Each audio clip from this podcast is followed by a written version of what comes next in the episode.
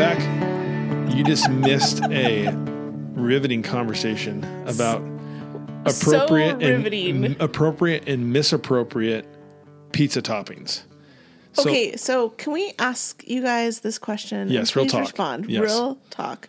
Do you guys think it's okay to put orange zest no, no. on pizza? Real, nope. real talk. Do you think it's okay to put broccoli on pizza? Yes, it's it's a veggie pizza. No. But no one ever puts orange. No. Okay, Bleh. you can put pineapple. Pineapple. Zest it up a little bit. Zest it up. Live, No. on the, live, live on the wild side, Beth. I am. I put broccoli on my pizza. Okay. Anyway, back to the weekend review. Welcome Hey, back. just send us a quick reply to this if you guys think it's okay to put orange zest on your pizza. or broccoli. I'm saying if you put broccoli on your pizza, you're your evil. wife puts broccoli on her pizza. and she's evil. Okay. Seriously. I mean, it's wrong. Anyway, welcome back to the weekend review. We're excited and we hope that you guys are too for another fun week of uh, The Chosen. the chosen. Oh boy, man. And I just want to go on record as I I warned y'all. I warned y'all last week that this last. did you? Like, but I did. enough- At the end of my sermon, warning? I gave you a warning. Said it was about to get weird, and it did. So And just wait till next week. It's good times in the Old Testament. We hope you guys are enjoying it. But we did have actually a really good conversation, and I hope this week too, uh, we we we do as well. We're going in and talking about what does it mean to fear the Lord. Uh, announcements wise, we have a women's IF:Gathering coming up. Um, there's a table in the plaza and whatnot, and uh, we're also just praying right now. Rye Heffley, he is uh, in South Africa uh, on a mission trip, so praying for him. Also praying for Cheryl Insua as she's in Africa as well.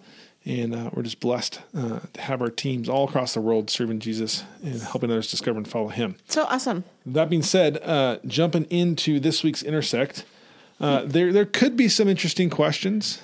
You know, what do you What one question do you have? what, what do you what do you think? What do you think, Beth? What, what do you think is going to be the most One question that they Yeah. have? revolves around ulcers? Do you Uh, think that's going to be? That's that's two weeks away. Okay, that's right. That's right. yes, Two weeks. Yeah. Yes. Uh, I think the most frequently asked question is going to be like, why did we pick No. for no, Samuel? No, I thought what Steve did with it works really, really well. And this is something where the context of how this conversation got started within the text might not be appropriate or fit in within us as far as no one is stealing with a with a pitchfork food uh, from the altar, but we all can be guilty of not showing honor or reverence to the Lord, and sometimes in very unintentional ways, and other times in very, very intentional ways. And so, what does it look like to to actually fear the Lord? Um, there should be some questions that come out of this, especially um, what I did last week, and what I would encourage you to do is, especially if you're not feeling like was one point that you can't we brought away from this weekend. What's one question that you got when you read the text? So trying to push my trying to push my group back to let's just go back and read the text. We read a whole chapter of scripture. What's a question you got out of reading good. the text, That's not good. off of what Steve and I, Steve or I, interpreted from the text. Um, that's also why we're doing something in the bottom of your note sheet. You'll see there's a coming attractions. That's where we're going in the next weekend. So hey, encourage your group. Read ahead. Read ahead and then be prepared, y'all. Oh, that's where the ulcers come from. That's all I'm going to say. It's, yeah, and if you don't know, you can know. you if could you, read- if could read be ahead. in the know. You can read the Bible. Yeah. Woo! Get it. Yeah, dude, it'd be awesome. So we talked about fearing the Lord, and I think there's times where it says, "Is it a good idea to have a healthy fear of something, something that's potentially dangerous?" Um, yes, I think it's a healthy fear to uh, to fear the truck that's barreling down 60 miles an hour when you're in the I the kind crosswalk. of sometimes wish you would record this because Tim just threw up his hands like a little girl and said, we "Yes." do we do we do record this. We're recording this right now. Vi- like video. no one it. wants to see that. No one wants to see that. But I also think um, one thing you can add on to this right here is is we all have healthy fears, fears that um, that we have because of maybe the things we're seeing on the news, maybe the things that are happening in our in our own lives, our health, our families, and stuff like that. But then oftentimes all it does is it takes just a short little subtle flip in your mind, and the healthy fear can become a very unhealthy fear.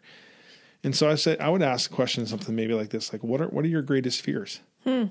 Why? Is that a healthy fear or is that an unhealthy fear? Hmm.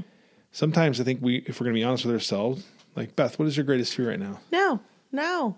Beth's greatest fear is she's sitting on a couch in an office in Temecula in the desert, is that she's going to drown. right, Beth? Yeah, well, when you put it like that, it does it seems So healthy fear or no, unhealthy it's not fear? a healthy fear, but it's this this fear of death, Yeah. fear of it's that whole process of it, and so being able to identify it and and really break it down of why that's not a healthy fear or, or a rational fear. Yeah. But then I also think there's sometimes where it's like you have things that are probably it's probably really good to be afraid of, and, we we just simply don't have a fear. I think about this like my kids when they're playing in my neighborhood, they'll run across the street, they'll come back and forth. They don't, they don't look for cars, they don't do anything.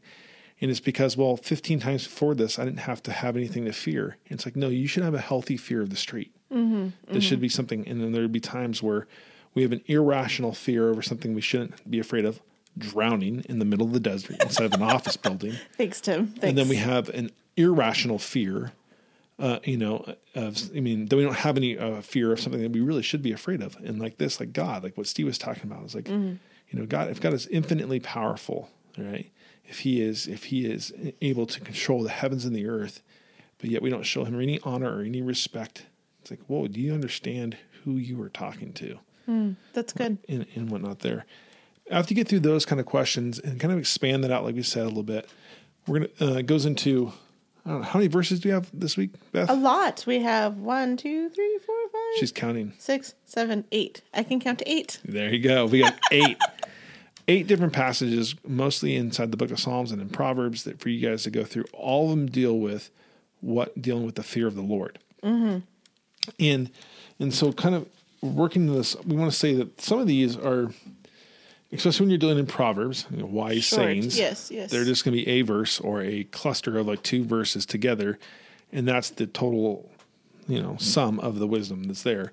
What I want to encourage you to do in the Psalms, though, is you're pulling out a, you know, this is a verse A verse Or- in a big section. Yeah. or a a a half of a verse, a part of a song. Mm-hmm. And so maybe expanding yourself to say, okay, what is this song talking about? How does he get to this place right here where he's talking about the fear of the Lord? Mm-hmm. And so establish a little more context. I also recognize the fact that you don't have to read all eight passages. Um, I think some of our group is is like, hey, did you read them all? Which ones did you read? And Which one go stood from- out to you? Which one stood Yeah. out to you? yeah. go from there. Maybe expand out on that. I think of ones that find interesting is is like there's a common thing of fear and joy. Mm-hmm. That a proper fear of the Lord brings a proper joy in the Lord. And so, how do those two things mix? How did you get? How do you go from one thing to the other? I, I think of like a fear and trust, or fear and hope is what I'm thinking. Like this brings Oh. me hope. Yeah. Well, and the fear and unfailing love. So if you have, they they put hope and unfailing love in the same category of delighting in those who fear Him, and just mm-hmm. kind of like the beautiful concept of that of being able. It helps us to understand a little bit more of what fear of the Lord looks like. That it's not this like under the table earthquake trembling of, but how we're walking in uh, our fear of the Lord. That there's this like beautiful, like you said, hope in it. Yeah. And so things when you're reading through these verses, it's like, okay, again, if this is true, and this is what the Lord is saying about that, how does that actually apply out? How does this actually look inside of your life? Well, yeah. Then, then how do you live it out? Yeah, how do you live that out? In in some of the things, it was like, man, especially when you don't just take the one verse, but you look at the whole psalm, mm-hmm, mm-hmm. you're realizing, man, there was there was not just a little things to be afraid of. There was a lot to be afraid of inside of here, and yet the fear of the Lord was greater than the fear of man, the fear mm-hmm. of death. You know, even if it is Drowning, yeah, in an office building, yeah. and then lastly, into that last question, uh, what Steve did is he went back and pulled out those four points that he had. And this is why it helps when we take notes inside the sermon. So you get those four points that we pulled through. And these are kind of those four markers, what or those four um what do you say, what it looks like to fear God. And again, these are not uh, all inclusive. There are plenty of other things that actually might be a good question you could do right here is, is What else? what else is a marker of fearing the Lord? That's good. All right. And then you can ask, and then looking at these four and maybe the four more that your group kind of puts up, well, what are the ones that come just natural to you? Some of us are naturally obedient. We're those compliant first childs, this is Allison. She's just a rule follower. Rules are helpful for her. Rules uh, let her know what's going on. I'm a, I am not a rule follower. though. No, you, Tim. no, That's no. shocking. Rule rules are just hurdles to overcome. That's what rules are. And so Well, when you're tall, it's real easy. exactly, yeah, yeah, They- yeah. Uh, no, but so there's some that are going to become more natural, right? And so for some of us, though, it's like, okay, no, I, I believe what the Bible says. I believe the promises that God gives us. I also believe the stern warnings that God gives us. I don't have, I don't ask questions. I just, I just believe that it is true, right? For some of us, um, we're not looking to make a name for ourselves. We're not looking way to get away with something. It's like it doesn't matter for me. I, I'm gonna I'm gonna follow that. And then there's that one main point that he's talking about there: um, to trivialize or to treasure God. What does that look like? And for some of us, maybe it's really just natural, man, that you just really grab and hold. And then we have to recognize there's some of these, man, we're just gonna struggle in. So what are those two? How can we grow in both? Well, yeah, and then the the treasuring God is ultimate, you know. And when in the passage where he says, "Where do you? Why do you honor your sons more than me?" Mm-hmm. and just thinking about for us, man, almost every single person sitting in your small group, there's probably they could fill in that blank of why do they honor their spouse, their kids, Yeah. their dog more than God. Yeah. Fully. And so walking them through that struggle, I guess a little bit and giving them then s- tools. So if you say, well, these are the things that we struggle with, then we don't want to be like, okay, well, we're just going to leave you there. Yeah. Good to know you struggle with it. But then how do we, how do we grow in that area of knowledge and understanding to be able to use it as a, a jumping off point to grow in deeper Yeah. faith over our trust with God. So what does it look like to repent? And what does mm-hmm. it look like to replace? And how do we do that? So it's like, okay, it's not enough that I just identify what that Yes. this is the thing that's taking God's place. How do I replace that thing with God? And what are the steps I need to take to do that? That's so good, Tim. uh, it should be a great conversation. Um, like I said, go ahead, read ahead. looking forward to looking forward to that. It's gonna be uh, hopefully gonna open up all types of discussions for us. Yes, please t- uh, email us back about the pizza toppings, but also what you guys Yeah. think of the next uh, chunk of scripture. I'm excited. next topic. Take care, guys. We'll talk to you guys next week.